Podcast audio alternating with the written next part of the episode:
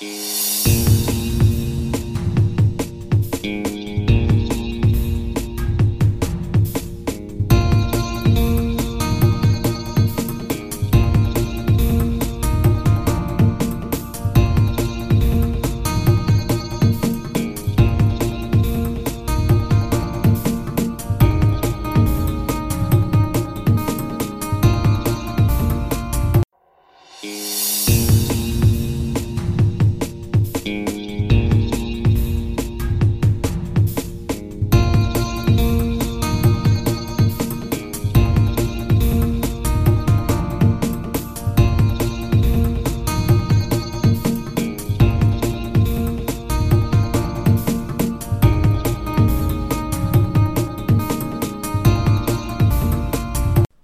好，这里是听辩位，我是脸男。我是杨，听辩位是以 podcast 为主题的 podcast，我们密切关注声音媒体的变动，也在这里推荐我们认为值得收听的节目。不管你使用什么平台，都可以点开每集 show notes 开头的连接到 First Story 官网留言或者赞助我们。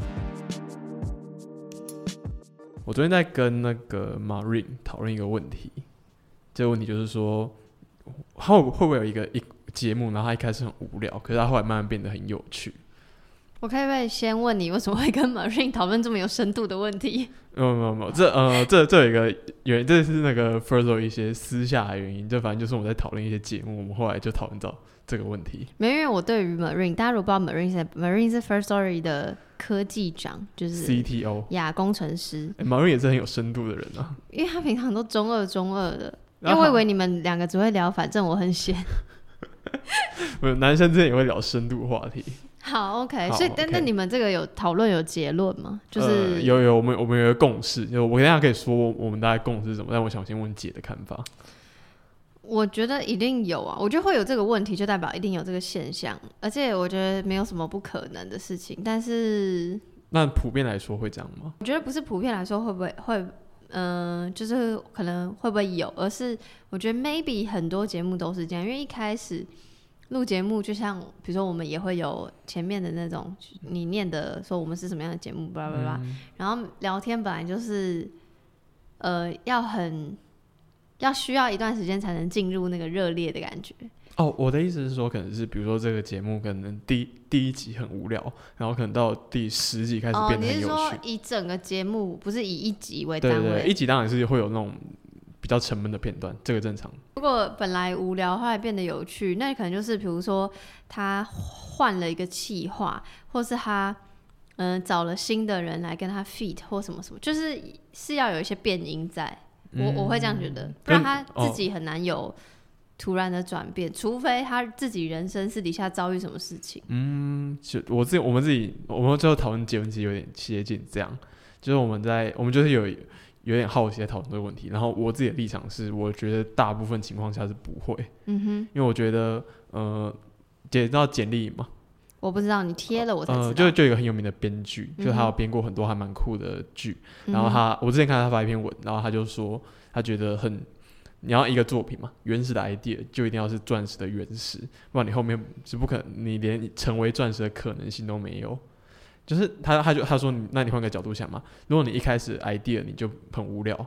那你提不出一个有趣的 idea 的人，那你到后面怎么可能会想出一个有趣的 idea？嗯我没有，我我们我们会我们昨天后来讨论的结果就有点像这样，就是可能我们觉得我们有一个共识是我们目前看到的很多频道，比如说反正我很闲嘛，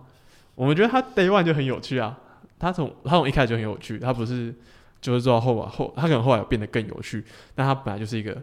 钻石的原始，只是后来就是磨到更好，但不是说一开始变得一个很无聊的东西，然后后来才发现哦，他们变得很有聊哎、可是我突然想到一件事情，就是比如说，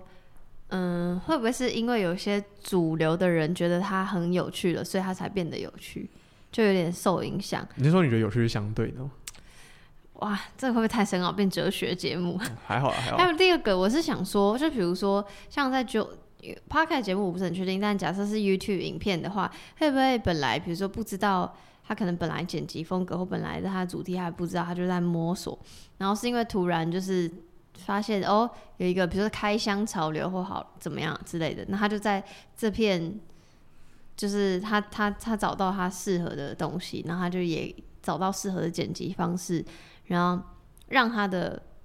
节目变得有趣。哦，你是说他可能一开始就是节目的调性是一直在变，一直在变，然后他有一天比如变到一个调到一个频道，他觉得对了。对，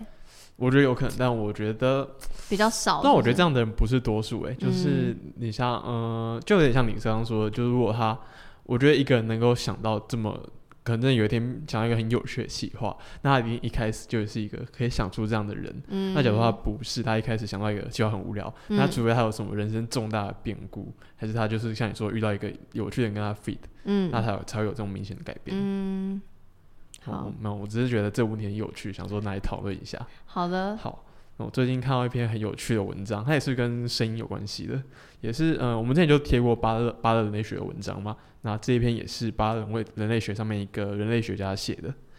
呃，我觉得这篇文章很有趣的地方是，他是一个老师，一个大学老师，在谈他用 Zoom 这个软体帮学生远距上课的时候的一些自己的反思。呃，他一开始比较像是他有时因为大家美国学生就都关在家里嘛，需要远距上课，然后他就想说，好，既然远距上课，那我就帮大家很用心的准备一些，比如说。给大学生的互动环节，或者是一些讨论，他帮学生分到分成各个讨论群组。后来就有学生写信给他说：“老师，我觉得是我受够了，不想再这样上课，我好累。”然后他开始想说：“哎，为什么我这么用心的准备，学生就我反而会觉得说我很疲劳，我很就是我觉得我被消耗殆尽。我真的觉得这老师很不容易。”因为因为我觉得一般老师如果学生跟他说老师我觉得我受够了，那老师一定会想说关我屁事，对关我屁事，因为你不认真上 课。没有啊，现在就很多好老师，我们不要乱讲话。对，没有，但我觉得这就是一个很棒的老师，他就会开始反思说，哎，那是我这些课程到底是这个课程出了问什么问题吗？还是说这整个系统出了什么问题？那他就开始思考。他他有一个我觉得还蛮有蛮有趣的地方是说，他其实觉得。视讯，不管是视讯会议或者视讯上课，本身其实就是很累的一件事。嗯，因为一直累个卡住。对对对，我觉得最最累就是这个，就是很很多时候，就比如说你可能跟别人一对一视讯的时候还没有那么明显，那你到一个四十几嗯甚至一百多个人的教室，然后又不是每个人都会有很好的网络环境，像有些老师自己都没有，然后就一直 lag。然后老老师可能荧幕就会看很模模糊糊的，然后你就要一直去辨认他，他比你在现实教课上教室上课还累。嗯，而且还有一个地方有一个很有趣，就是他他引用一个研究，就他说其实你在视讯跟别人讲话的时候，只要有大概一点二秒左右的延迟，你就会开始觉得说，就是你看到对方反应有一点延迟，你就会觉得对方其实没有那么友善，觉得对方没有那么友善，所以自己会产生一种。保护的敌意吗？嗯，有点像，对对，因为你想想看，你平常，我现在像我平常跟你讲话嘛，嗯，我觉得是一边你我们平常讲话都这样，一边讲话一边观察你讲话的人的反应是什么，嗯，对。但如果这个时候，比如说我前面前秒讲一个笑话，然后但是你的讲笑话的反应你要延迟到一点一点二秒之后才会出现。为什么一定要是讲笑话？没有没有，就类类似的东西，就是你讲任何东西，然后你延迟一下出现，然后你就觉得这个这个节奏很奇怪，嗯，然后这个就会让你开始觉得有一点，哎，这个人是不是不太喜欢听我讲话？这样嗯嗯嗯对，所以这一点其实也是一个视讯会让人觉得很累的原因，嗯，对，然后所以他就是开始在反思说，哎，那我们其实是不是我们讲讲课的东西改成，我们不要看视讯，我们用听的会比较好。因为因为听觉的讯号就是相对单纯很多嘛，就不会你还需要解读别人别人的脸部讯号。嗯，我觉得还蛮不错的，给大家可以听一下，呃，可以看一下这一集。那接下来直接进今天的主题。嗯，其实我今今天本来不知道讲这个主题，但刚好昨天突然觉得这主题蛮有趣的，我就直接换。你每一个礼拜都蛮有趣。啊，对对对。不起，我不应该要诋那叫什么？诋毁你嘛？我应该应该说，所以所以脸男每一集都，姐不要不要不要这样不要这样吹捧，没有，我想说你是我的 partner，然后我还一直说哈每一期都讲一样的，然后明明明明就你辛辛苦苦选的主题，出事好没关系，今天今天要讨论的主题就是新闻媒体就是怎么去玩 podcast 这个东西的。呃，如果有在关注 Parkes 相关新闻的人，可能就会发现说，最近有一个还不错的新闻，是二零二零那个普利兹奖有一个声音的报道奖，Audio Reporting，然后给了 This American Life，他们做了一集《放逐者众》，他们在讲美墨边境的偷渡个偷渡客遣返争议。嗯，就如果如果大家是平常看新闻的话，会知道其实我觉得这个奖项给的蛮突破的，它算是普利兹奖史上第一次给出一个声音报道的奖项，就是在这之前是没有的。那他们给奖的倾向比较。接近是说，你可能是要做一个专专题的新闻的追踪，然后可能会时间需要长一点点。那除了像我刚刚说的《This American Life》的奖项之外，NPR 自己呃他们的首奖，那另外还有两个遗珠之憾，一个是 NPR 他们做了一集叫做《白人的谎言》，讲的是一九六五，他们是在追踪报道一九六五年一位人权牧师詹姆斯瑞布，那他在呃参加一个大游行的期间被白人种族主义者暗杀的事件。那另一个的话是几个独立创作者做的一个节目，叫做《耳罩喧嚣》。那这个节目是在讲一些受刑人的人生，或者是说他们在监狱外发生一些人生百态。其实我我觉得蛮有趣的一件事是，美国他们新闻媒体去做 podcast，其实是一件很怎么说很历史久远吗？对，很历史久远的事，或者说很理所当然的事。理所当然也也不是理所当然，就是是很盛行的。就是你，你想想看，台湾，呃，当然，当然，这一方面是美美国，它 Parkes 发展了这么久嘛，嗯嗯嗯，对对。可是美国其实就是在 Parkes 发展一开始的时期，就已经有好几家很重要的公共媒体去投入这个，比如说纽时或者是华盛顿邮报之类，他们都在做自己的 podcast，。像现在最有名，当然就是那个纽约时报的 Daily，他们就是每每天做一个二十五分钟的专题报道。然后 NPR 自己也做一个很有名，就是那个叫 Up First，然后他就是每天每天也是每天，然后十三分左右，十三分钟左右，然后去讲每天三个最重要的新闻。我然后我看的时候在想说，干这不就自欺欺欺吗？类似的，不过七七是七分钟，对啊，每天什么？每每每周七天，每天七分钟，对啊，这就是自己欺欺啊。对，好，反反正这这件事蛮有趣的，是。你你你看，我讲个数字哦，美美国全部的 podcast 有人统计，美国全部的 podcast 里面只有六 percent 是标签是讲新闻的节目，但是在 podcast 排行榜上面有二十一 percent 是新闻节目。哦，所以新闻节目比较多上榜，即便它的总占比是比较低的。对对对，就我觉得我在猜啊，可能是因为就是其实它制作要求是相对高一点点的，因为你想想看，你每天要做一则新闻，你不是一个媒体，怎么可能做到这种事？嗯，对，真的。然后，但制所以它制作要求也是相对高的，但是是它又是一个蛮有需求的东西，所以其实你做得出来，那就会有需要去想要需要听。嗯哼，对。像那个 NPR 也不错，NPR 他们自己写一个 NPR Guide，然后去讲说你要聊怎么做声音新闻。然后我下午就在看这个，他有一些很很不错的引导，像他比如说他讲说，一个记者其实你可以去考虑说，你的采访有哪一些是适合那。就是做做成声音的，这这有个背景啊，就是以前你写纸媒的记者，其实会，呃，你写一个新闻的篇幅是有限的，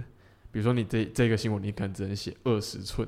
就纸上面二十寸的长度，嗯，对，但所以有很多东西是记者落掉，就也不是落掉，就是他。想要讲，但是他没办法，没有办法讲的。那这种东西其实都很适合放到 podcast，嗯，然后或者是说，你能不能用声音结合不同的媒体在说故事？像是你，嗯，有有一个蛮酷的，是他们美国不是有一点那个卡崔娜飓风吗？对，对，然后他们就是用卡崔娜飓风的一些地图还有照片，然后我们做成一个网站，搭配 podcast 来播放。嗯，对，那就是一个很厉害的形式。然后像是还有一些，嗯，它大概。美国拍媒体在做 podcast 分成三种类型，第一种话就是像我们刚刚说，你可能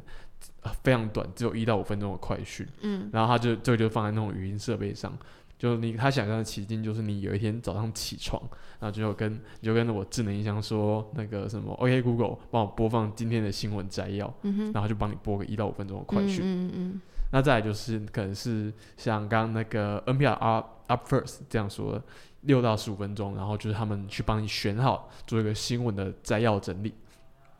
哎，你你以前有听到听过那种电台有晨间读报吗？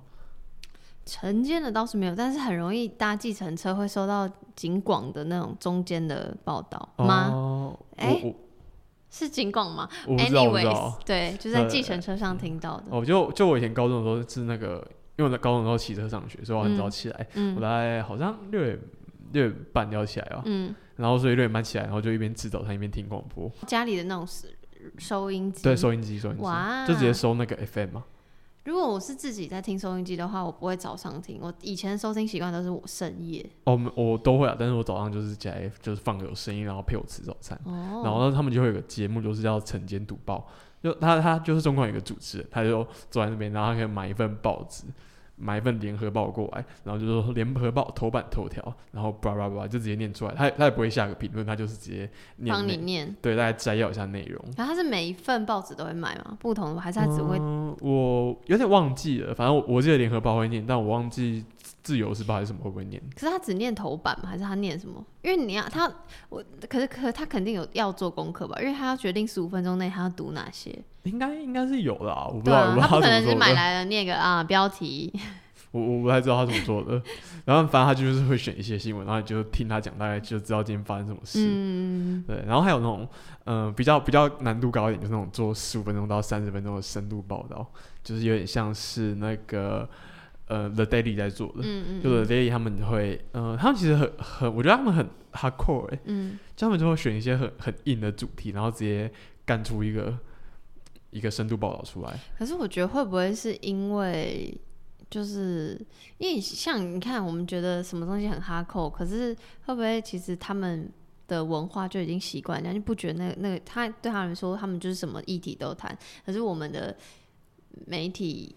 比较娱乐化，呃，对，一方面有可能哦，但我我觉得主要 hardcore 的地方是制作上很 hardcore。哦，对对，就像像我今天在大概翻一下他们有什么主题，嗯呃，The Day 前两天的节目叫做为什么武汉肺炎期间会有这么多黑人过世？嗯，对，然后这我没有看详细看内容，但我觉得他应该可能是要谈一个分配不平等的问题，你就会切入的很呃，像深入报道、专题报道的感觉，，对对对，然后我就想说，你每天都要出出一个这么深入报道，很累。然后他们很多人呢、他们很多人在工作，好猛哦，NPR 太猛了。对，然后然后我大家看到这里，我就想象想到那个我之前看志奇，志奇他就是他在他个人脸书上面上面发了一篇叫做《这一年半做 YouTube 的刮胡偏激心得》，这一篇就在讲说他做自己机器，然后日更了这么久，他觉得有哪些事情是一定要做的，然后这一篇我就觉得非常棒，还有点，呃，他还蛮打到我，就是他就是在讲说，嗯，对于一个这么顶级，然后这么经营了这么久 YouTuber 来说，然后他又是做时事的，那他到底在这个过程中他做什么角色？他成功，他创造出一些影响力的因素，然后还有哪些东西是很重要的？我觉得还不错。像他第一个就是说，死都要跟到时事，他每个标题都是死都要，死都要什么，死都要。什么，那个死都要跟到时事，因为他觉得你，因为观众的点击动机很难培养。嗯，就你基本上就是要跟得到时事，你可能就是这个时候有一也有一个很多人关心的议题，然后你赶快跟上来，然后你嗯才可以得到点阅率，嗯。然后得到这个点阅率就可以得到你频道的成长。嗯嗯嗯，对那再来就是死都要做合作企划，嗯。我觉得这一点就是对他来说我觉得蛮重要的，嗯就对 YouTuber 像有很多 YouTuber 都会互相 feed 嘛，嗯，就是这样互相办活动，然后那实际上它的效果就是让你可能平常没有在看你频道的人，他知知道你，然后他知道你 maybe 就会喜欢你的节目，不一定喜欢，但他只要知道你就好。我觉得这件事还蛮重要的。嗯然后再来最有趣的是，他在想说为什么他要日更，嗯因为他觉得日更就是让你很有可以还有很多空间，这个空间可能是你可以跟上紧急时事的空间。就比如说，假如说今天有一个很紧急的时事，嗯，但你这个节目是双周更的，嗯你就跟不到，对，你就跟不到，因为你可能，比如说这个节目可能是五月一号发生的，然后你嗯五月十四号再谈这件事，已经没有人想要听了，因为大家都已经谈的差不多。嗯然后像比如说你想要接夜配，也比较有空间，然后缺点很少，就很累而已。嗯，欸我觉得这句话非常的非常有气魄。可是缺点很少，很累，可是这个累。我不知道，因为我看我就是会觉得 真的好累，其实我因为我会觉得这个累，假设我是他，这个累会影响我对于做这件事情的态度。就比如说，假设听一遍要变日更，我就会说不行，我就直接啪啪啪啪，就不行，就是是日更真的就是我不希我我当然一定会累，做什么事都会累。就是我们现在周更也没有不累，就是累的又是脸男。就是但我的意思是，这个累不能大于这个乐趣对。对，所以我会觉得如果。就会佩服志奇跟他的团队有能力做到这样的事情，可是就会觉得，嗯，好，我不会特别想要像他一模一样这样。对，嗯志奇，其实我觉得他他这一篇文的下点就有在回应说，好，既然日更这么累，他要怎么解决这个问题？嗯，然后说他觉得你死都要一开始就是用团队做事，嗯对，因为你用你一个人做事就很难啊，因为一方面你就是一个人你要一个人日更，我觉得我应该是没有人做得到啦。对啊，肾结石之前呢、是，可是我我觉得时事的日更它很那对啊不一样，比较不一样，因为当然时事可能他需要收集大量资对料，需要收集很多资料，嗯对。可可能我觉得肾结石可能也有自己困难的地方，但我觉得时事应该会相对需要花费的，就是水磨功夫，你就要吃很多资料，然后把东西输出来。嗯哼嗯哼所以就是他觉得你就要打群架，然后你才可以走的走的长远。嗯，我觉得他他整篇其实都都关键是他的 keyword 就是这个走的长远。可是我就是会担心，如果我要这么累，我就会走不长远，所以我宁可不要把这件事情当做一个打架。就是还有一件事情，就是刚刚他讲说一定要你说，比如说呃，如果不是日更，就可能跟不上那个话题，大家就不会想要看。可是我就想说，那为什么大家一定要这么赶着追求我要跟上时事这件事情？没有，对不起，我就反骨。但我就觉得同一件事情，它就是有值得在被讨论的意义啊，它不是今天谈，然后明天就不谈，然后或是怎么样，就是就是就是对，我不知道，我会很担心大家已经习惯于，反正我现在流行什么就谈什么啊，之后这件事情怎么样，过我其实不 care。比如说好，比如说反送中之类的，那那时候大家就跟上潮流，每天关心香港发生什么事啊，反正现在大家都关心疫情，所以我不用关心，当然不会那么偏激。我的意思是，就是也没有想要这样，就是应该我会希望可以持续的不断关心你所关哦，心的议题，就是更细水长流一点我自己的。哦。对，但我可以理解自己的讲讲的逻辑跟他想要追求的东西，因为他就是有一个明确的目标。对，我觉得自己有一个明确目标要追求，就像嗯他，他也会说什么，我这个，我觉得他他是个真的是一个使使命感很强的人欸。就他他会他之前发篇文，然后他说他设定他公那个频道这一届成长目标就是我们要走到我们看从五十万订阅直接走到六十万订阅，嗯，然后所以很明确。对很明确，然后所以他这一系列的理念都是为了服务这个目标去做。嗯，嗯，他就是很适合创业的人啊，对对对不适合。对，突然变我就烂的心态。工。工作狂，对，但我我就觉得这是两种思维，但是都就各有道理。是啦，是啦，我觉得应该是要找到自己适合的方式。如果你看了志奇的贴文，我们也会放在 show note，然后你觉得很激励的话，我觉得那何就是何乐而不为？你也可以 push 你自己成为那样的有影响力的人。嗯，对，对啊我觉得还不错。对，OK，好，然后再来的话，我记得我大概看，就是我在回回顾这一系列的一些美欧美的一些案例，我自己有个心得，就是我觉得人设对于新闻媒体在做 podcast 来说很重要。诶，呃，我说人设是记者的人设，但是通常，呃，如果是传统一点，我记忆中传统一点的教育就会说，记者好像不应该要有观点吗？诶，我我不知道，我我没有受过传员教育，没有没有，应该应该或不要说教育方面的，我被抨击啊，可能学校根本没有教要不要有观点，但我自己会误以为就觉得说，哎、什么好像我报道我就是如实呈现，我并不要有角度。当然，从越来越到现在会发现，其实就是要有角度，故事才会立体，嗯，对，或是事件才会立体，或者才有呃可以讨论的切角。那当然，同一个事件，不同的媒体、不同的记者去报道，就会长得不一样。嗯然后这也是为什么值得讨论跟好好讨论很好玩的原因。哦，对，我我我不确定，我我自己没有碰过那个新闻学领域啊，所以我不确定到底新闻学上面是不是这样假设。那那我读历史的嘛，嗯其实历历史领域也有大概有这样的讨论、嗯就大概有一个时期，然后有一群有一群历史学家要出来，他就说，诶、我们超级客观的，我们做历史研究很客观。嗯然后他们马上就是他，他觉得他们就是一群很聪明的人，然后他们研究历史，他们嗯就是做最客观的东西。然后他们后来就马上被打脸，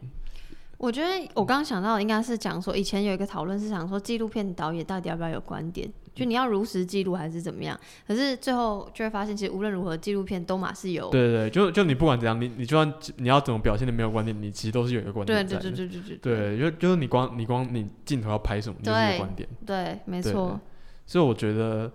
我我猜我在猜，maybe 新闻的领域也是这样，就是他们嗯可能会就是觉得你要怎么避免主观，你没有办法，根本没有办法避免主观啊。那你嗯不如你就是直接把你的主观摊出来说，哎、我我记得是这样想的，那大家可以参考，也可以不要参考。我想到我们不是有一次你推荐那个哇，是不是也是是就是访问一个国外的记者？哦，科学的记者，对，然后好像我记得那一集里面有讲到类似的问题，就你要尽可能的呈现所有的面貌，但还是你势必会带到你自己的一些想法。可是你，可是你不能忽略，你就是一直钻你自己那个也不行，因为你身为一个 reporter，你还是要怎么讲，从尽可能的从你的角度全面一点，嗯，对，但那全面还是带有一个，一个主观性在。没错没错，对，好，那其实呃，新闻媒体他们之所以，呃我刚刚会之所以会说新闻媒体会人设很重要，其实是他们这背后是有个策略在的。嗯因为有一些媒体，像比如说卫报、瓜点，他们在做媒体的时候，他们就是直接把他们的记者拉出来，然后讨论说，诶，你为什么会，你你是怎么做这篇新闻的？嗯然后你为什么要出来做？然后有时候甚至直接让记者他们开一个类似闲聊的活动出来，嗯他们这个其实就是在做记者人设，他们就会让听众听了这个记者的观点，他喜欢这个记者讲话，然后嗯觉得他报道的东西很值得关注，然后他们就会回过来再去看这个记者的报道，嗯。然后有时候甚至你一个媒体的订阅量就是这么来的。嗯。像台湾其实，我觉得台湾就有一个超正案例，那个转角国际，嗯。我前几天看到有人就是去翻专访转角国际的七号，然后问说他们是怎么去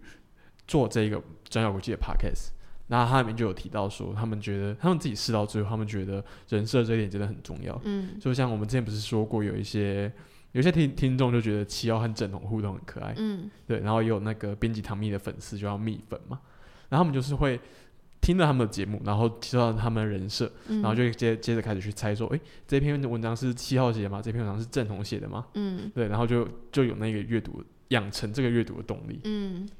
我觉得因为就即便是在阅读新闻的时候，听众可能也会想要找共鸣，可找共鸣的方式是什么？如果你只是一篇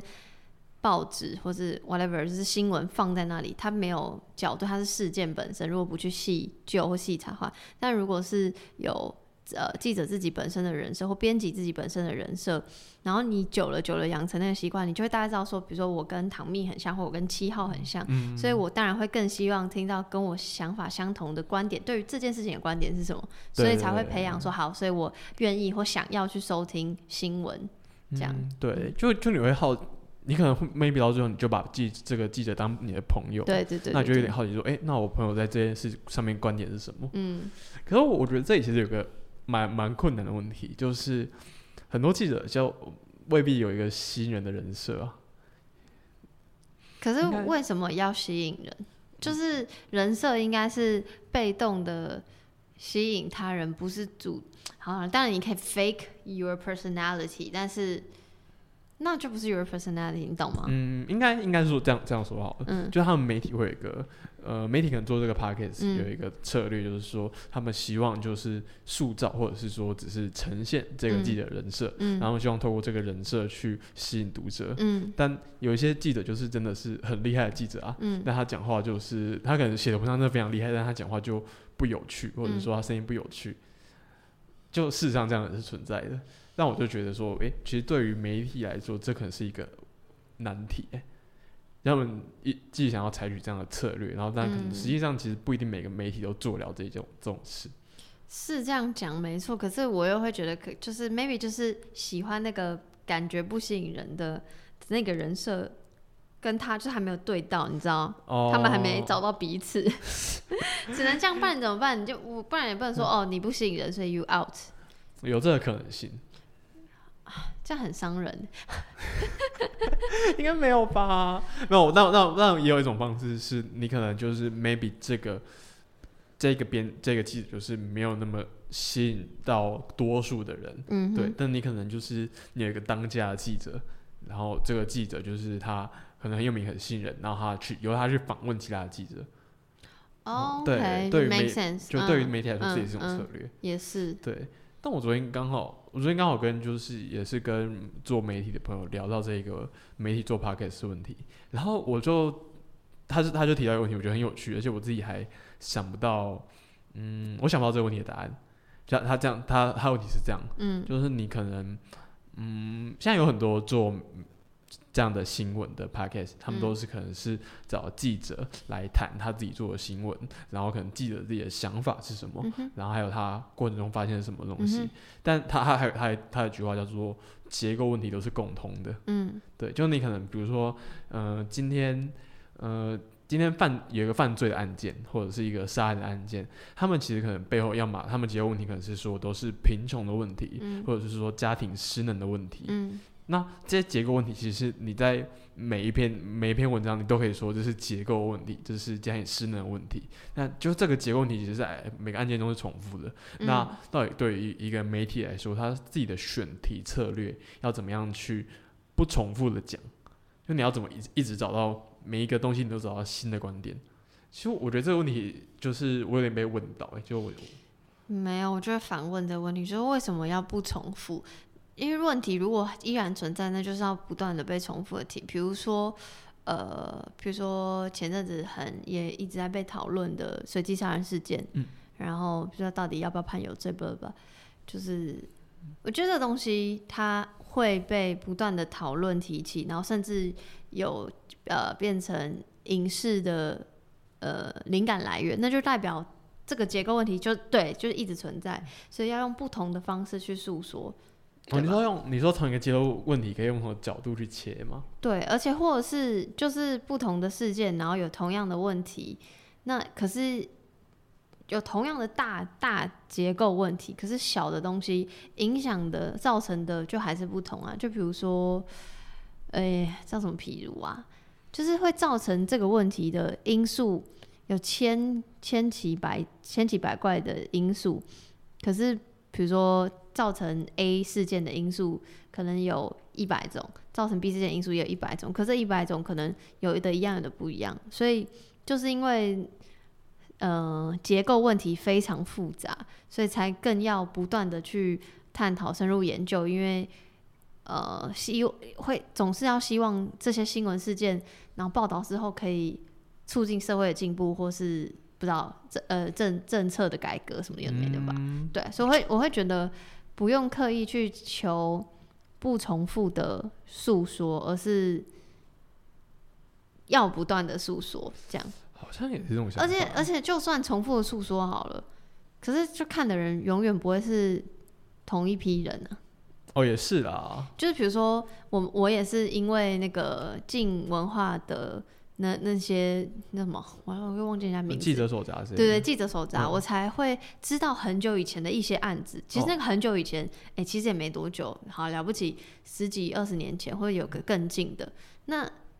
所以就算就算后来后来有事件，然后就是看的，你知道吗？就是看的人是你不年代不同的人，哦，就是一批一批换过去。对对对对对，哦所以既然这个问题还在，那反正就新一代的人就继续继续了解，然后继续促促成他的影响力之类。这是我对于这个问题的哎，我觉得回答，这个是有道理的。好不好？介绍你朋友给我认识，OK，我们等下等下再讨论这个东西。好，没问题。对，但我但我其实到我今天知道查这个，我今天有有一个，嗯，有有一个题目我自己还没有找到答案，就是他，我在我就到这里在想说，哎，像 NPR 其实这么大的一个媒媒体集团，它当然有很多资源、很多人力去支撑它做一个一个有深度报告报道的东西。那今天像比如说报道者这样子，就是他，他是一个独立媒体，他有名，但是他规模一定不会大，可能不会是那种上千人的媒体公司。可是他的报道还是非常棒，非常厉害，对对对，但值得那个订阅支持他们。突 OK，然 OK 帮打广告，可以，没关系，我也支持报道者。对，但像我就在想说，诶，像这样子的媒体，那他到底要用怎样的策略去切入 podcast？我就还蛮好奇是，嗯，我下午我下午其实在找说国外有没有这样的案例，就是比较不不是那种公共媒体，但是是很有名的独立媒体，然后去用 podcast 那，然后来扩大他们的订阅能订阅人数，他们是用什么策略去做？我那我还在 confuse 他们到底可以怎么切。可是我觉得，就像报道者很成功，就是他的专题报道，他不求快，可他求完整详细，然后设计又很棒，就是对，就是他还是有他一定的粉丝群，然后所以我会觉得，如果一把一样的逻辑放到 podcast，就是他专题报道，然后做那些页面网页都很成功，他可以把一样东西复制到 podcast 节目，就是他还是可以做完整的详细报道，就可能相对产量没有办法那么快。对啊，对啊，就只只只能这样。可是 maybe 还是会有喜欢的人吧。嗯，对，但是你可能就没有办法像追求像 NPR 那样每天来更一集。嗯嗯，对，我觉得是人力上的限制。没办法。对 OK，那接下来是今天的单集推荐。今天推荐的第一个节目叫做新东京电音台五月十五号的节目，格雷的五十道阴影浅谈电影乐 fit 尼尔喝牛奶我飞。呃，这一集还蛮，这一集是那个尼尔喝牛奶我飞去算是 fit 这这个新东京电音台，然后他谈的节目是电影配乐，就是一个我很喜欢的领域，所以我听这集的时候就听得很开心，因为就就是我平常在想的东西。我听得很不飒飒，为什为什么？没有啦，就是蛮像蛮，虽然他们两个很 chill 地在聊天，但蛮嗯。专业的，就是很，就是电影宅会想讨论的东西。就比如说，虽然我也爱看电影，可是嗯如果没有很特别或很印象深刻，我不会特别去想这件事情。哦，对，我是听的，我我我会特别去想这件事情，是因为我之前看一个 YouTube 频道，然后就是他有一集在讨论电影配乐，然后他就是说，那那节标题叫做他在讨论东西是为什么漫威电影的配乐你没有印象？就比如说你想《星际大战》，你想要《星际大战》，你就一定想到他那个开开头音乐，对。但为什么漫威就让你没有印象？就你可以我不知道，对，就是你可以凭，你应该没办法凭印象想到说任何一部漫威的配乐了我没办法。对，然后他他他有几个，呃，他有提出一个观点。第一嗯个，我觉得最主要也是一个，他他说，因为漫威的电影就是所见即所闻，就他是用他的音乐就只在复述荧幕上面发生的事，比如说他发生一个很快乐就很直觉，是不是？对对，很直觉。就比如说今天有一个雨雨天的场景，好了，他可能就一个我刚听成雨天，为什么雨天会进来？没有雨雨天雨天，下雨天。对，比如说今天有有一个雨天的场景，他可能放一个雨天的感觉，有点阴郁的音乐。然后今天可能有一群人快乐的朝你奔过来，他就放一个很轻快的音乐。嗯然后他觉得就是这种，因为很很多其实很多经典电影的配乐是这样，是你你可能是一个场景，它是很很快乐的，但它其实是放很阴暗的音乐，嗯，然后就会知道，说，哦，这里导导演要做大事了。嗯他可能就是你看到跟你表现出来的不一样。对，他所以他说漫威就是因为这样，他他太喜欢打安全牌了，就是你看到什么就听到什么，然后你不会有一些反呃有一些反差在，然后你就不会有印象深刻。嗯对，我然后我就是他差不多从这个开始，然后我就会去想说，哦，所以那不同音乐的电影配乐是怎么去做的？像那个，诶，之前之前出过一个那个很有名的动画叫《东里见游记》，，sorry，对，没有没有，这个是 C 叉肥仔才会知道的，作品，它是一个布袋戏，但是是一个日本人拍的。对，然后他他的电影配他的配乐让我印象深刻。那印象深刻的点是很混，很什么？很混。他取他取混沌的混，嗯、他取名字很混啊。就随便乱取。对对对，真的很随便乱取。就是他他呃，在这一集里面有讲到，就是有一些电影会帮一些角色配那个主题音乐，有可能比如说这个角色出来，然后就帮他带一个专属这个，就会放一个专属他的声音。嗯对，哎，这个这个其实很早就有人在做，哎，嗯哼，因为我小时候好像听过，就是一个交响乐，嗯，就有一个音乐剧你听的东西也太广了吧？连交响乐都听，不会是脸男？没有没有，就就我小时候就是听到，我忘记哪听到，然后他就是有一个音音乐剧，然后他他是一个我忘记内容是什么，但他也是是他在讲可能是森林里面有很多动物，嗯，然后有什么邪恶动物，然后他就会用一个动物，它就会用一种乐器去代表这种动物，然后还会有一段搭配主题旋律。对对对，然后这一这一部作品也是这样，嗯哼，它非常混的地方是你去看它原声带的名就会知道，这里面有个角色叫杀无声，然后他原声带这一首歌名字叫做 Kill 东升，声还是中文对，的？它声还是中文，然后有个角色叫林雪鸭，然后他他名字就直接打 Cold Snow Crow，OK，直翻。就是 混混到一个让人很印象深刻。我那时候觉得蛮好笑的，但我自己很爱一些电影配乐，像是那个你知道 Ennio Morricone 吗？嗯，在。对，就是那个。但是我知道，好，你先讲。好，对对对，就是那个配《新天堂乐园》还有那个《海上钢琴师》的。对，就是我知道，但是我知道这些作品，但我不知道这个人的名字，你懂吗？对，就是 Sorry，对这些。对，就是我是那个算是听了，就是我算是听了这一个。这些电影的配乐很喜欢，然后就会回过头来查说，到底配乐是谁做的，然后就会发现，好习惯有很多就是同个，就有几个大师，他们就做一大堆经典的配乐，像那个 Angel Morricone 就是一个，然后像那个 Thomas Newman，他也很有名。那个《女人香》你有看过吗？我要反 Google，我要我不是很确定我有看过，maybe 有看过。女人香，我现在记忆力真的很差。是女人香就是一个那个老军官。然后瞎眼的老军官，然后他就呃退退休回家，然后跟有点像是没有，我应该没看过，哎，没有看过。好，然后这这一部片里面有一个很经典的 Tango 片段，然后他就就有点像这一部片最经典一个片段，就是他去他算是有一个类似他孙子的角色，然后他孙子有一点点仰慕一个女生，然后他就带着那个他孙子去那个。呃，好像是有有一天去一个咖啡厅还是舞厅，然后他跟孙子在聊天，就发现那个女生，然后他就跟他孙子说：“哎，你你喜欢她，你干嘛不要直接去邀她跳舞？”嗯，然后他孙子就说：“不好意思，哎。”然后那个老人家他就直接他就直接跑去找那个女生说：“我可以跟你跳一支舞吗？”对，然后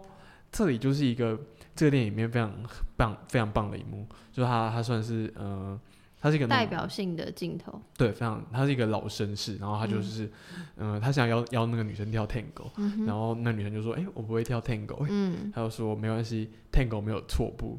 就是跟就是人生你踏错就错，但 tango 不会有错，嗯嗯，对，就是他一个名台词啊，然后就是跳一段，那一段真的是非常非常好看，然后他打的那个配乐也很优雅。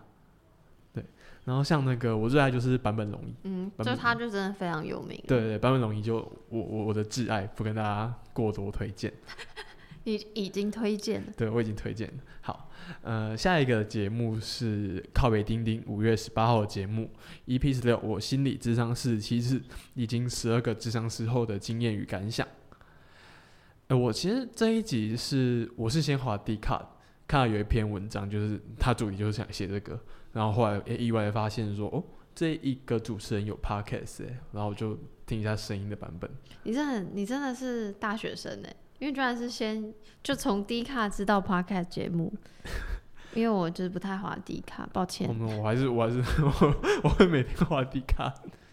觉得大家真的是完完全全朗读自己的那个，他他在这几节，哎，我你也说好，我来我来我来念一下我的文章。他在朗读这些文章。对，然后他其实整个节目都是一些很很私密、很私人的东西。像这篇文章就知道超市，就是他真的是讲说他换换过哪一些智商师，然后他可能是他也甚至说，我为了解读我自己有没有智商成瘾，我就去算我每年这一年智商几次，可能二零一六年智商了十三次，然后去年智商了八次之类的。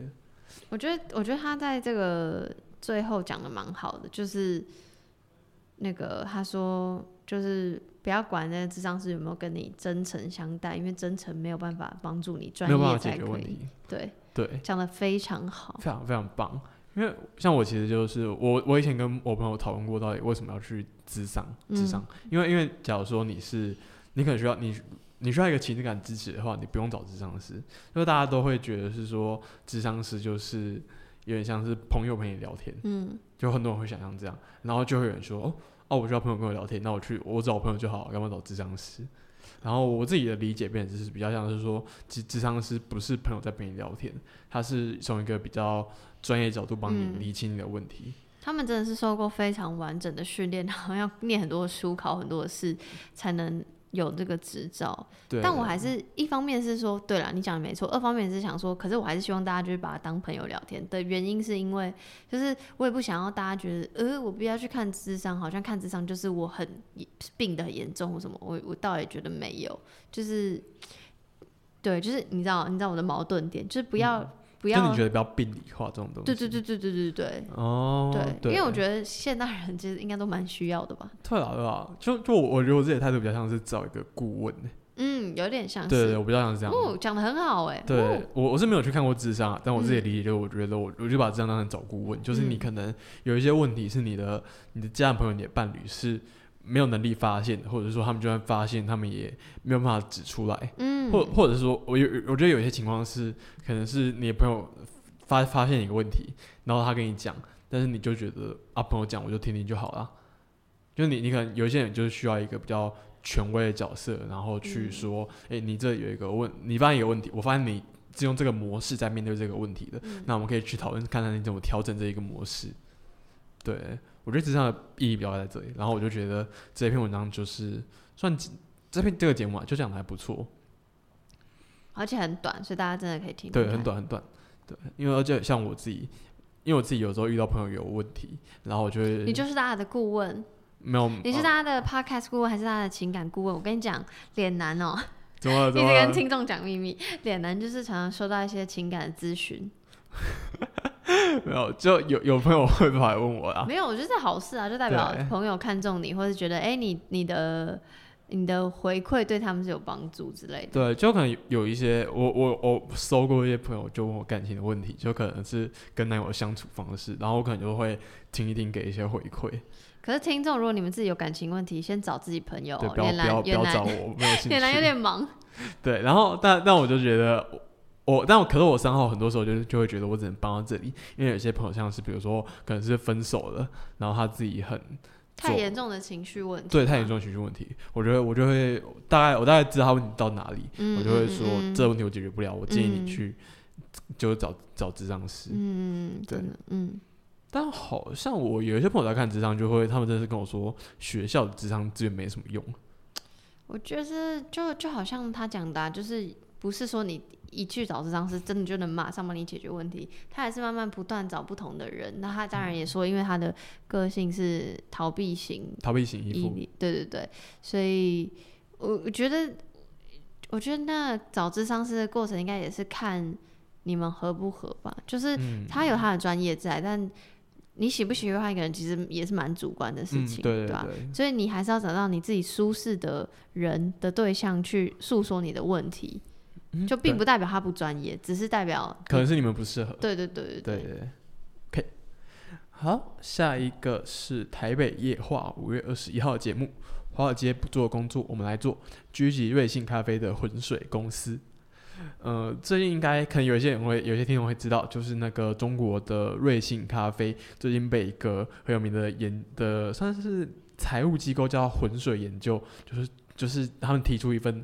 浑水研究提出了一份财报，就是证明呃一份一份研研究报告，然后证明瑞幸咖啡在很多地方是造假的，然后他们可能比如说他们的营业额是造假，他们的来客量是造假，然后导致说瑞幸咖啡的股价暴跌，然后整个公司都出现危机。然后我就是很多人在讨论瑞幸咖啡嘛，然后我反而很少人在讨论浑水研究这个机构，然后我就觉得哦，台北夜话这个选题选的很棒哦，就他选了一个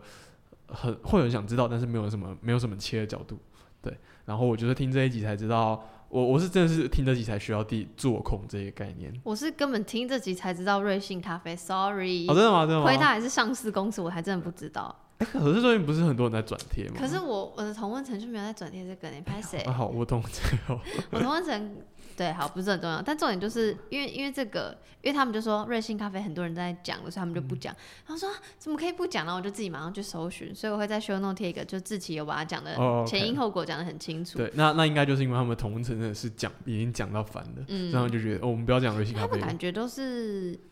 就是什么在国外工作过，或者在国外呃。那什么念书过，就感觉他们也，然后也是财经类的人，听起来就他们很我觉得懂可能是或 maybe 做新创之对，对对，就很懂这些，或是很知道这些消息。对，然后他们就说这一集说瑞幸咖啡就是一个专门做空的机构，然后我我那时候听到，哎、做空是什么东西？我不知道，我没有这个概念，然后我赶紧去查一下，然后我觉得这个概念好有趣哦。就它它的概念是这样，你可能就是你今天一只股票，你预期它会暴跌，然后就去跟，你觉得他他他的做法是你去跟证券商借一只股票，就可能你你借我一只一百块的股票，然后我借来，然后我这个时候我就欠券商一只这个股票嘛，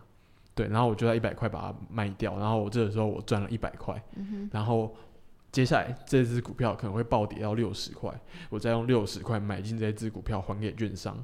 然后这时候我就现赚四十块。嗯，对，所以做做空是这样子，就是你预期一只股票会暴跌，然后你再在这个中间获利。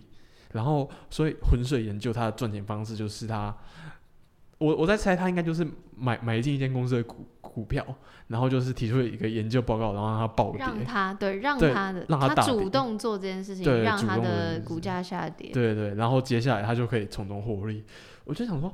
你看居然有这种玩法，哦好猛哦！我虽然我觉得，我觉得有我可能有点像他们，就是我虽然也是第一次知道这个，亏我就是还是念国贸的，但我也是就是因为我对财经的是没有很感兴趣，虽然我也是第一次听到这个，可是我更感兴趣的是，就他们到底怎么查这件事情。然后我看志奇的影片，就说什么他们找了很就正职员工都有做，然后还找了超多兼职哦，对对对，然后还去收集那些买他们那个咖啡的发票，然后好像是什么两万多个人，还是两万多张发票。然后还有就是，不是还去店门口按码表，就是算他人流量。就是他认真就是要调查清楚这件事情。我觉得超级丧心病狂的，但是你可以，可是你可以想象，你愿意付出这么多心力、人力应该就可以做这件事情，就赚到很多钱，对，就代表说，哎，所以他的回回收获利空间很不。错。对，但我就觉得这很这间公司很酷，就我觉得，我觉得浑水研究超酷，而且我我 maybe 上三号如果有机会的话，我很想去浑水研究工作看看，就觉得很酷诶，就你你每天的工作就是在一直狙击别人可。是你不觉得你每天的工作就是建立在欺骗上面吗？我你懂我觉得他工作应该对说是在揭穿别人啊。对啦，可是你就会觉得啊，心累。好了，我可能会心累。对，我觉得他可能他可能会让你觉得你没有创造正面的东西，但是他会让你蛮爽的。是。对，所以我觉得好，我觉得这这一集讨论东西很有趣。好，下一个是我推荐的午后女子会的节目，然后是第三季的第五集，叫做“你害怕平庸的自己吗？为什么人总在追求不凡？”然后其实午后女子会是蛮早，算蛮早期的节目嘛，哦很早就出现了，一九年在七八月的时候就就就有了，嗯然后所以我会把它算作跟我同期。同期，可是姐不是更早吗？对，但是就是想说那个时候就出现的人，就是因为十月以后我就想说就是第二波，哦差不多差不多对对对，所以我就想说 OK 跟我同期，可是那时候就有在注意，然后我就觉得哇，他们好像很有规划，还有分一二三季，you know，然后就是那个 logo 很漂亮什么，所以其实我大概就知道他们，然后也偶尔听个一两集这样。然后很久没听了，然后是因为上礼拜就是因缘际会会见到他们本人，我想说好多见面了，我要再听一下。然后因为他们给我可见面的时候给我一个可爱可爱的少女的感觉，结果我在久久没听，现在要再听这个这一集，就觉得哇，他们的对谈其实非常有深度哇！我刚刚是不是犯了一个错，就觉得所以少女是没深度吗？哎 赶快自己先打打枪自己。出事没有啦，但重点的意思是，就是他们讲话真的是一是声音好听，二是是有一点深度，然后三是他们的节奏是顺的，对对对，我听起来也是觉得这样。是超级无敌，就是他们不会有抢话，然后也会说哦，所以你刚说就是会有一个真的是互相在抛球接球的感觉，所以我觉得会自然而然的慢慢听下去，我很喜欢。然后这集其实就如其名，就在讨论平庸、特别等等。然后我只是想要把这个话题想要问一下脸男，请问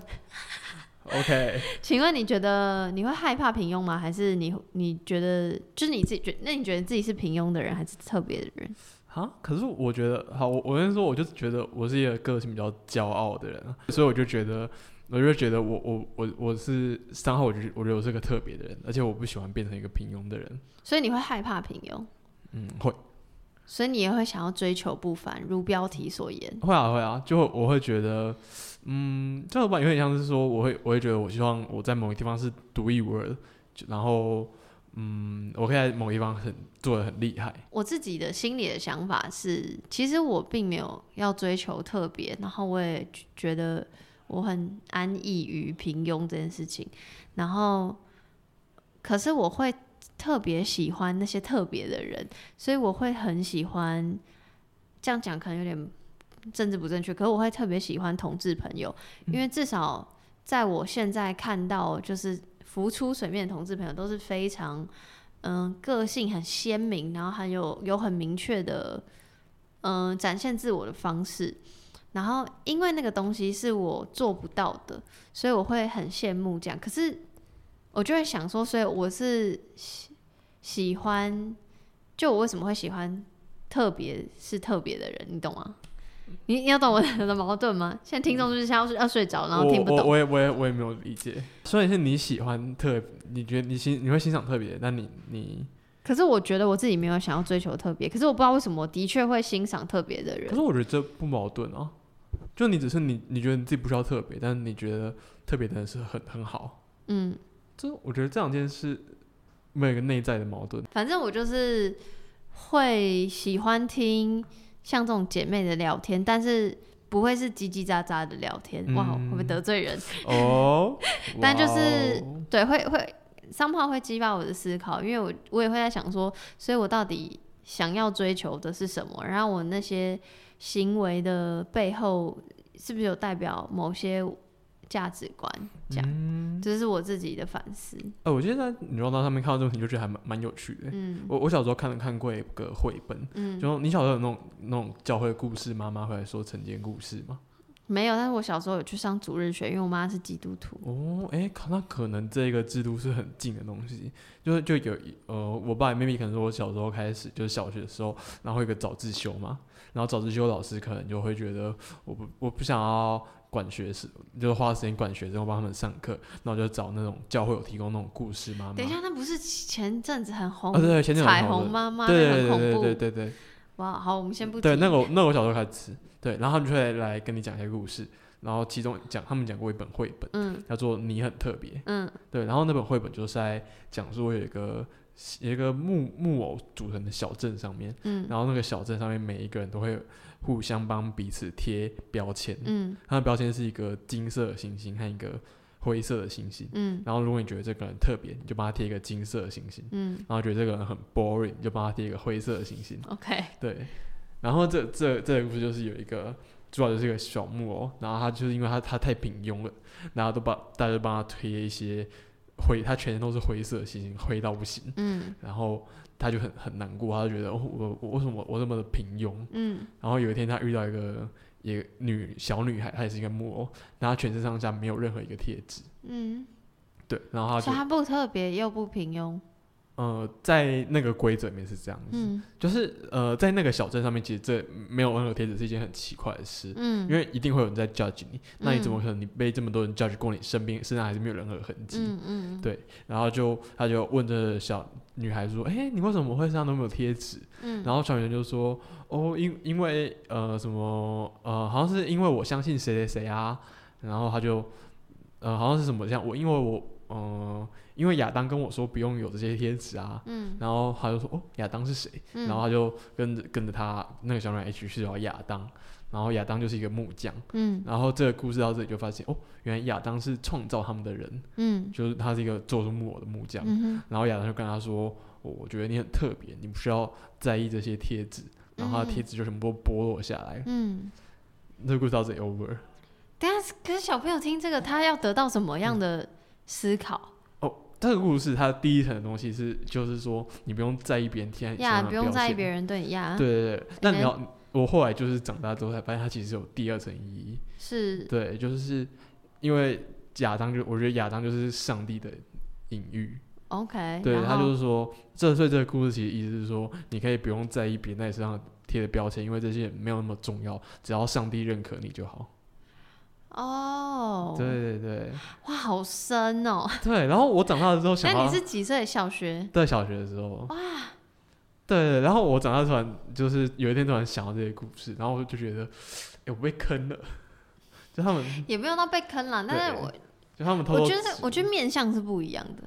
就是这个故事，你的你的小学这个听到的你很特别这个故事，是别人对我们的评价，我们要怎么看待，然后特不特别。但我觉得这个节目想要探讨的是，我们怎么看待“特别”这个词，就我们自己对于这个词的想象，然后是什么？我觉得有点有一点点不一样。嗯，有一不过点不一样。对，不过也是很深，我有吓到。对，就小学的时候怎么会偷偷跟我讲这种故事？真哇，可怕。对，那我那我最近在写那个马马世芳的，我修他的课嘛，在写他报告，嗯哼嗯然后他就 他就问说问了，他报告主题是这样，就是选一首代表你这个世代的歌。对，就呃，他他有特别指定这首歌要在二零一零年扣，嗯哼，然后我选的是那个陈珊妮的《成为一个厉害的普通人》。嗯，对，哎、我我等下我等下再问你这个问题，就是我很好奇，如果你要选这首歌，你会选什么？对，你一定要这样逼我吗？没关系，你可以不要回答，但我我先解释一下好我怎么选这首歌。因为因为选择我觉得这首歌很喜欢的地方是，但它一方面就是写了很多，他歌词写了很多很，还有 MV 写了一些很当代的东西，像是那个杜凯彤自杀，然后或者是反有提到反送中，然后有提到一些你很喜欢的创作者都在这几年相继过世。然后或者是那个同婚公投也有提到，嗯就都是一些很当代我们这些这个时代看重的东西。那我觉得他最让我一个共鸣共鸣的地方，其实就是成为一个厉害的普通人这一点。嗯，对，就是我最近看那个《末代皇帝》嘛，哇，你看了哦、哦、对对对，就他他不是数位修复上映嘛，对，就所以我说你特别去看哦，真的意思。就就我跟女友一起去看，他就说他想看，哦对然后我看完你们很另类哎，为什么？没有看一下爱情小品，然后看《末代皇帝为什么？可是》，我因为是很很电影啊，对，那你是电影咖，OK？、对啊，那你知道我们第一次去看电影是看什么吗？不知道阳光普照哦，你好像跟我讲过，哦，有吗？好像有一次我们的聊天，哦 OK，好，反正就总总而言之，就是这部电影就在讲说讲那个溥仪嘛。然后我看完就有有那种觉得，哎、溥其实溥仪这一辈子他都是一直觉得他就是一个很不平，他就是一个不平庸，他是一个非常特别的人，因为他是皇帝，他是满洲人的皇帝，所以他就觉得他可能他这辈子都想要，他还是皇帝的时候，他想要改革维新，然后或者是说他退位之后，他想要那个。呃，被日本人扶植，登上那个伪满中国的皇位，然后也是创造一个新的满洲人的国家。就他这一辈子都都会觉得说我我是一个英雄，我现在就是英雄，然后我哦我要成为改一个人，用我一个人的力量去改变这个世界。嗯，然后但实际上世界就世界就是给他一个铁拳，说没有你改变不了。对，然后成为一个厉害普通人，我觉得就是有点像是在这首歌的反面，他反而觉得是说你，他觉得世界上不需要有那么多就是呃很不平凡，然后一个人就去改变世界的人。因为他反我觉得这首歌这首歌在讲的是说，你有很多人，然后你可能只要有一点点厉害，嗯那你是个普通人，你有点厉害，但是大家一起去一起去合作，一起去协作一件事，然后就可以改变这个世界。嗯，然后我就觉得他有点接近我最比较近期的看法是这样。我跟你讲，他也很接近你刚刚讲那句话，也嗯很接近我的看法，然后也很接近我下一个要推荐的节目。哦哦，真的吗？真的吗？好对，OK，啊，这来个这个衔接对这个衔接很不错。好我，跟你讲，就是 这节目叫做《三彩阅读：张希与作家们的来来电聊天》，这个是为期十二周在张希的 Instagram 上的呃直播对谈。其实我本来就知道这件事，可我不晓得它有变成音档，然后是脸男贴给我才知道，哦，居然有音档这样。所以就是我也不 care 日期，因为它是五月十三号，已经超过我们这个礼拜要推荐的日期，不管它的。然后因为这集是 EP 六，张希跟卢导卢建章他。呃，名字叫做《跨越影像与文字说故事》，导演感动人心的秘诀。然后主要是因为是跟作家对谈嘛，所以卢导他最近的一本小说，其实我不知道是不是最近的，应该是最近最近的一本小说叫《空屋》，然后对哦，乌是乌乌鸦的鸦的乌，乌可是他的确在写的是呃空屋议题。然后反正他就是透过阅呃阅读完这本小说，然后向卢导发问关于创作说故事的方法还有意义。然后其实里面讲很多东西，而且我觉得有一有一点比较可惜，是因为他是直播转音档，所以是呃音质上可能就没有那嗯，么好。有稍微一点点的嘛。对，但是就是我还是很喜欢，可能就是我个人很喜欢，我是我是嗯张希的粉丝。对忠实读者，然后卢导也是一个我很喜欢的人，而且我会觉得他们。就卢导很 Q 哎、就他很讲话就是他他不他没有要跟你讲道理，他也不是那种很很很文青派的那种对谈方式，他反而是就是很像是跟真的在跟你闲聊，哎、我我听这一集的时候，我有点觉得有点压抑。就我压抑用的是我们之前不是推过卢导自己的节目，嗯，对，然后他在自己的节目上面他就是比较低沉，因为对我觉得是低沉单就是一个口吧，就是一个成熟的大叔。然后嗯我我我在听到这一集，我开始想，哎、这 他其实本人超可爱，其实我本来就知道他本人很可爱，但是就是有可能是因为跟张希他又那么年轻，对，然后我就听到声音想，哎、这这是同一个人吗？是同一个人，然后他就是很就也蛮活泼的。他说这样直接讲好吗？好，我要讲，就是他会讲这种话对。然后然后对，就是呃，就是他们的节奏我很喜欢。然后再来就是因为我觉得张希跟卢导其实个性很像，然后我自己要往我自己脸上贴金，然后哦，我就、我就觉得我跟张希跟卢导很像，是因为他们就说他们在创作，其实这个对谈呃的前面的、呃、大问题是张希问卢导说怎么找到那些感动的点，把它化成你的创作，然后他就说。卢导就说，因为他妈妈生病的关系，所以他认识一个神经科的医师，然后那医师就跟他讲说，就是脑脑脑里面有一个东西叫镜像神经元，是负责呃让让我们的同理心运作，对对对对对 OK 然后那个他就说，他觉得他自己是镜像神经元很发达。还有举例，比如说可能雅斯伯格特质的人就比较不发达之类的，哦对对对。然后就他觉得他自己很发达，所以他才会对很多事情很有感知。他就举例说什么，他以前去看什么什么电影，然后就只有他哭啊什么的没的这样。然后张希说他也是，然后张希也就是 feedback 这个呃那个卢导的话，他就说他朋友会问他说你这么有强烈的感知能力，会不会让你在痛苦的时候更容易感受到痛苦，而且那个痛是比一般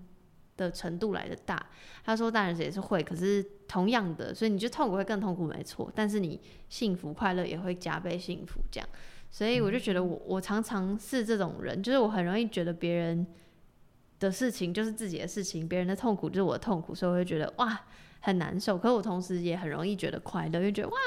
他很开心，那我也很开心。对，我我认同哎、因为因为我我如果自己算一半一半，就是我有我有时候就那种感受力很强，嗯就不可能你看看一个小说，然后看一半不知道什么莫名就会哭出来。嗯嗯嗯，对，有有时候不会啊，那我就觉得那种感受力很强的状态很棒。嗯之后，那我觉得你就可以感受到一些很特别的情感体验。对，然后这种情，就这种体验本身就很棒，它嗯是你可能如果你感受力不强，你是感受不到的。没错。然后卢导在那个节目里也有说，就是那个这个时代发展的很快，科技越来越发达，其实反而说故事这件事情，就是大家对于心灵的需求越大，所以说故事这件事情才是更重要的。然后就是他就有点，他就说现在最大的当代最大的问题不是经济问题，而是心理问题，所以他觉得说故事可以帮助。这件事情的解决，然后我觉得有点像我们之前聊，不是说对啊，心理冥想就是越来越蓬勃发展。先不管说他后来有没有商业化什么，但的确就是因为大家需要嘛，所以才会蓬勃发展。然后也会让内容就说故事这件事情很吸引人，这样。然后我特别喜欢呃卢导讲的一段话，就有点 echo 到刚刚刚刚你说，就是成为一个厉害的普通人。卢导说，他觉得我们活着的每一分每一秒都在耗用资源。你可能想说没有啊，我就乖乖在工作什么，可是你就是在用电什么的，然后你就按电也是这些辛苦的人，哇，接电的人也没的，所以你无论如何，你活着就是在耗用资源。那如果因为他们在谈主大主题是创作，所以卢导说，如果呃因为看到你的文字、你的创作，然后让这个看的人去做一件好事，他可能举例说哦，比如说啊，就打电话给妈妈，因为他可能以前做过类似的广告，或是说呃做一件什么什么好事，或是什么去陪伴朋友这 whatever，然后就是正向的事情，那不就是很好的嘛？因为他就在提他有提到说他不喜欢酸言酸语或什么说什么讲干话这种，就是他就觉得你有这样的时间，你就你不如去做事。对，然后他就会说，他说你看现在有一百多个人在看我们的直播，你要想那一百多个人如果家里有四个人，那我们就影响了六百多个人了，这样子。然后，然后就是就是有我我很惊讶是，他明明是一个很厉害的广告导演，然后但他不会 care 说，哇，我这样讲吧有点不好，就是他不会像志气，就是啊，我要我要我要怎样怎样扩大我的影响力，而是他已经很他已经就是有点像成为一个厉害的普通人，就他已经在他的范围里觉得，就他他会觉得他可能自己是一个普通人，觉得没什么，可是他很珍惜那个没什么，因为他觉得那个没什么有什么。哇，我我讲话好悬哦、好，这好绕、哦。那我那我我懂我懂。对啊，你要你要懂啊？就是、懂就是有点像我现在，虽然会想说，我当然会想要改变很多人，或有成为一个有影响力的人，然后也会也会 take care，因为毕竟社群时代，我也会 care 我的社群人数什么的。可是有时候你反过来想，你可能想说，哦，我好，我也好想要破万，我好想要上滑什么的。但是你越想，好，我现在几百人、几千人。哎、这些人很多哎、就是你要想，好，如果这几百人、几千人都挤到你家，哦，会你知道塞爆，对，你知道我为什么会想这个吗？因为就是那个，我记得我看到，虽然有点跳，但我突然看到那个 Billie Eilish 的哥哥接受访问，然后记者就问他说，陈明到现在的想法是什么？他说他没有没有一天是不觉得很恐怖的，因为这个恐怖是说很很呃感激的，因为他就说，就算只有一百人在听他的音乐，他都觉得很不可思议。他说一百个人呢，你要想想看，他就反问那记者说，你要想想看，那一百个人都到你家，很多人呢，这样就是你懂吗？所以是我就会觉得卢导也是这个，就是那个人数，你当然以社群影响力来说，他可能不是最大的，或是多多多宏伟的数字，可是他还是很呃很感激那些呃愿意听他或看阅读他的文字，或者是看他的广告的人，就是我就会觉得他卢导就是一个厉害的普通人，非常厉害，对，其实不普通的人，对啊，但他他他有一个这样的想法，嗯。哦，很酷哎，然后就是这一集，其实我推荐大家可以搭配，搭配顶加，对，搭配我很久没有推荐的顶楼加盖，然后是五月十九的第二季的第一集，也是他们的二十五集，就是说故事就是你的超能力，就是因为刚好张希自己在讲说故事嘛，然后顶加自己也在讲说故事，然后。嗯，阿佛就有说到，就是说故事的前提就是要会聆听，然后这个聆听不是说好你讲我听，而是就是你要真的是经过你的思考吸收，那你同理他，而不是你单纯听而已。所以是同理心很重要。我觉得就有点像刚刚张希跟卢导讲的，就是镜像神经元带给你的感知能力。嗯，然后我觉得他他一部分就是说他他，我觉得我自己理解到比较像是说，他觉得你要打开耳朵听别人说话。嗯，对，因为他就觉得一方面你然后然后自己去吸收过，可一方面是你自己，你你要有去听，你才会有故事。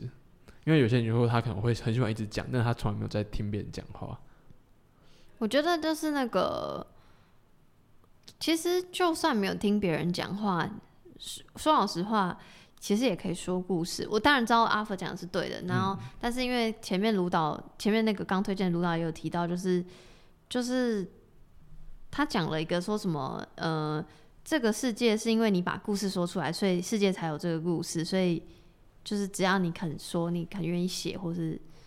任何创作形式，你就是已经赢了，因为是因为有你才有这个故事，这样。嗯，对，然后我，然后我觉得很可以那个搭配到顶家自己的 ending，就是阿福说了一句话，他说：“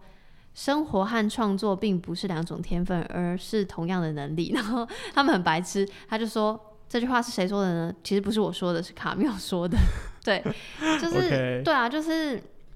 就好像我们活着，就是在不断的在感知啊，这个感知你可以就像我刚刚讲的，你聆听、同理别人，可是我觉得同时你也可以感知自己。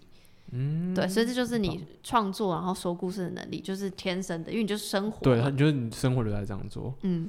哎、你知道他们为什么进第二季吗？为什么？啊，你有你有听二十四集吗？我还没，我知道他一直在提。对他听二十四。来，你跟我说我。跟你说，他们就是 他们其实没有什么原因，他们 第二十四集整集都在讲干话。他一有一直提到一个人，Jonathan，对，他是哎、哎、这个我也忘记了，Jonathan，我记得我听到，但忘记。但总之他们会说他们会要做第二季，是因为厂商续约了，续约了他跟 Danny。这句话在讲干话。是吗？是啊，是啊，我还我还我身为粉丝还说哦，真的哦好开心。没有没有 他们第二十四集整集都在讲干话，然后说哦，厂商看我们前面成效不错，所以决定续约我跟 Danny。然后好，我就哦好，那我们二十下一季开始就是我们顶价的第二季。好哦，然后我听的时候就笑得很爽。好，那我待会马上回去听二十四集，好不好？对我那时候听的时候，一般会笑得很爽，然后就我觉得还蛮蛮蛮喜欢他们，就是我觉得他们就做的很开心啊。就他第第二个事情是在讲说他们一路做到现在的想法，新的，嗯，对心得，嗯就是他们，嗯。我就觉得他们，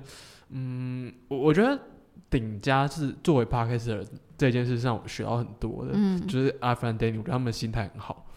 而且他们干话的途中就有很多知识在里面，对对，就我觉得他们心态很像，嗯、不是在那边乱讲。呃，也不是、啊，就是他们是应该是说他们自己作为一个创作者的心态，我觉得让我学到很多。嗯。那他们是一方面就是觉得他们很感谢，他们可以就是有那么多听众愿意他们跟他们互动，嗯。他们觉得很开心。嗯。然后他们自己做也是，就是觉得他们他们也是说他们没有在看排行榜，嗯。他们就觉得哦，我数字一直在，就我可能也不会看我到底排行榜排多少，嗯那我觉得数字有在成长，我觉得还不错。嗯，我就觉得他们整个心态，然后或者说他们说他们也是厉害的普通人啊、就是对对于自己已经有影响力这件事情感到感激跟满足，但同时也会继续努力。对，嗯，然后像是他们就，我觉得换换到第二季这件事本身就我就很喜欢，就是他们就就在讲干话，但我就很喜欢这种就是很快乐、富有知的。识的干话，对对对，也不是富有知识，就是他们他们就在玩，但就玩得很开心。嗯慢慢，嗯我觉得很就我我一直很喜欢顶家。哦，然后那个 echo 一下故事的部分，就你这两个推在讲故事，嗯哼我就想到我之前去看那个嗯人类大历史，你知道吗？就那 more 个 I need 畅 more information。畅销书，哦哦，我知道，我知道，我知道书，好，对人类大。因为我刚才在想说是哪一个新的 podcast，哦，没有没有，就是这本书那个畅销书人类大历史这我知》道？那个 Harry 写的，嗯，然后它里面呃，它里面就会讲说，嗯，人类为什么跟其他动物不一样，嗯。是因为人类会说故事。嗯，对，然后呃，他他那个其实是在回应一个更大的问题，他就说，好，所以未未来的未来人类，就人类现在面临那么多危机，比如说环境的危机、政治的危机，嗯。那到底要怎么办？那他就觉得人类是时候应该要有一个新的故事，呃，那个新的故事有点像是说，呃，比如说资本主义就是一个故事，嗯。还有说哦，人人类终究会这样子发发展，就是那个自由市场最棒，然后又最有效率，嗯然后可能社会主义也也是一个故事，嗯，他觉得可能人类终，他他有就有一个阶段论嘛，就是说人类终究会走上社会主义，嗯那这也是一个故事。嗯。然后哈哈瑞就觉得说，哎，可是这么多故事都已经被证明说他们都有一个破绽，都是无效的，然后人类根本不可能在这条路上一直走下去。那人类这时候其实需要的是一个想出一个新的故事，然后这个故事可能是告诉我说我们未来到底要怎么走，嗯我就觉得很棒。但是我还是觉得说，我们现在好像还没有一个这样的故事，在它好好像还在发展，但还没有发展完全。可是故故事会有发展完全的一天吗？我好奇，嗯就你怎么样去定义故事发展完全？嗯它可能可能应该是就很像永远都会有历史，因为今天不断在失去。哇，我突然很哲学，哇，真的就越来越哲学。没有，就我觉得可是就是这样很有趣，嗯，应该就是应该是说，我觉得是他觉得可能是有一个故事是大多数人都相信的，然后我们未来会是这样子走下去，然后按照他去做。比如说现在的社会可能是我们都相信国家的这个故事，就我们相信国家可以保护我们，然后我们相信我们人类分成一个一个国家这样做是好的。很多人相信这件事，所以国家才会存在。所以他觉得，那未来的故可能会有一个故故事是说，大家都相信，哎、可能人类变成一个大的共同体是好的。maybe 大家的都相信，大部分都相信故事，那人类社会就会往这样子发展。我觉得就是有我有生之年可能看不到，但我蛮期待。哎、突然有突然多聊，我有蛮期待，不是人家说奇异点嘛？就二零四五会有一个奇异点为，什么二零四五？嗯、就是就是有就是科学家或是什么学家 whatever 说的，就是是就是对，就是奇异点，就是哎，大家如果去听纽约没有斑马，或是自己去 Google 奇异点这三个字，就会发，就是有一个理论，就是嗯，每过一阵子就会有一个奇异点，像比如说网络就是一个奇异点，对对对啊，所以就是好奇。那有人说这次的疫情加速了这个奇异点的发生，所以不确定，就我就很期待，就这样，因为就像你说的，就是就那为什么嗯、国家这个故事如果不被呃如果被推翻了，就一定是发生了什么事吧？对，一定有所以感觉是需要一个很关键的奇异点，推翻一切我们的生活逻辑。嗯，对，我也很期待。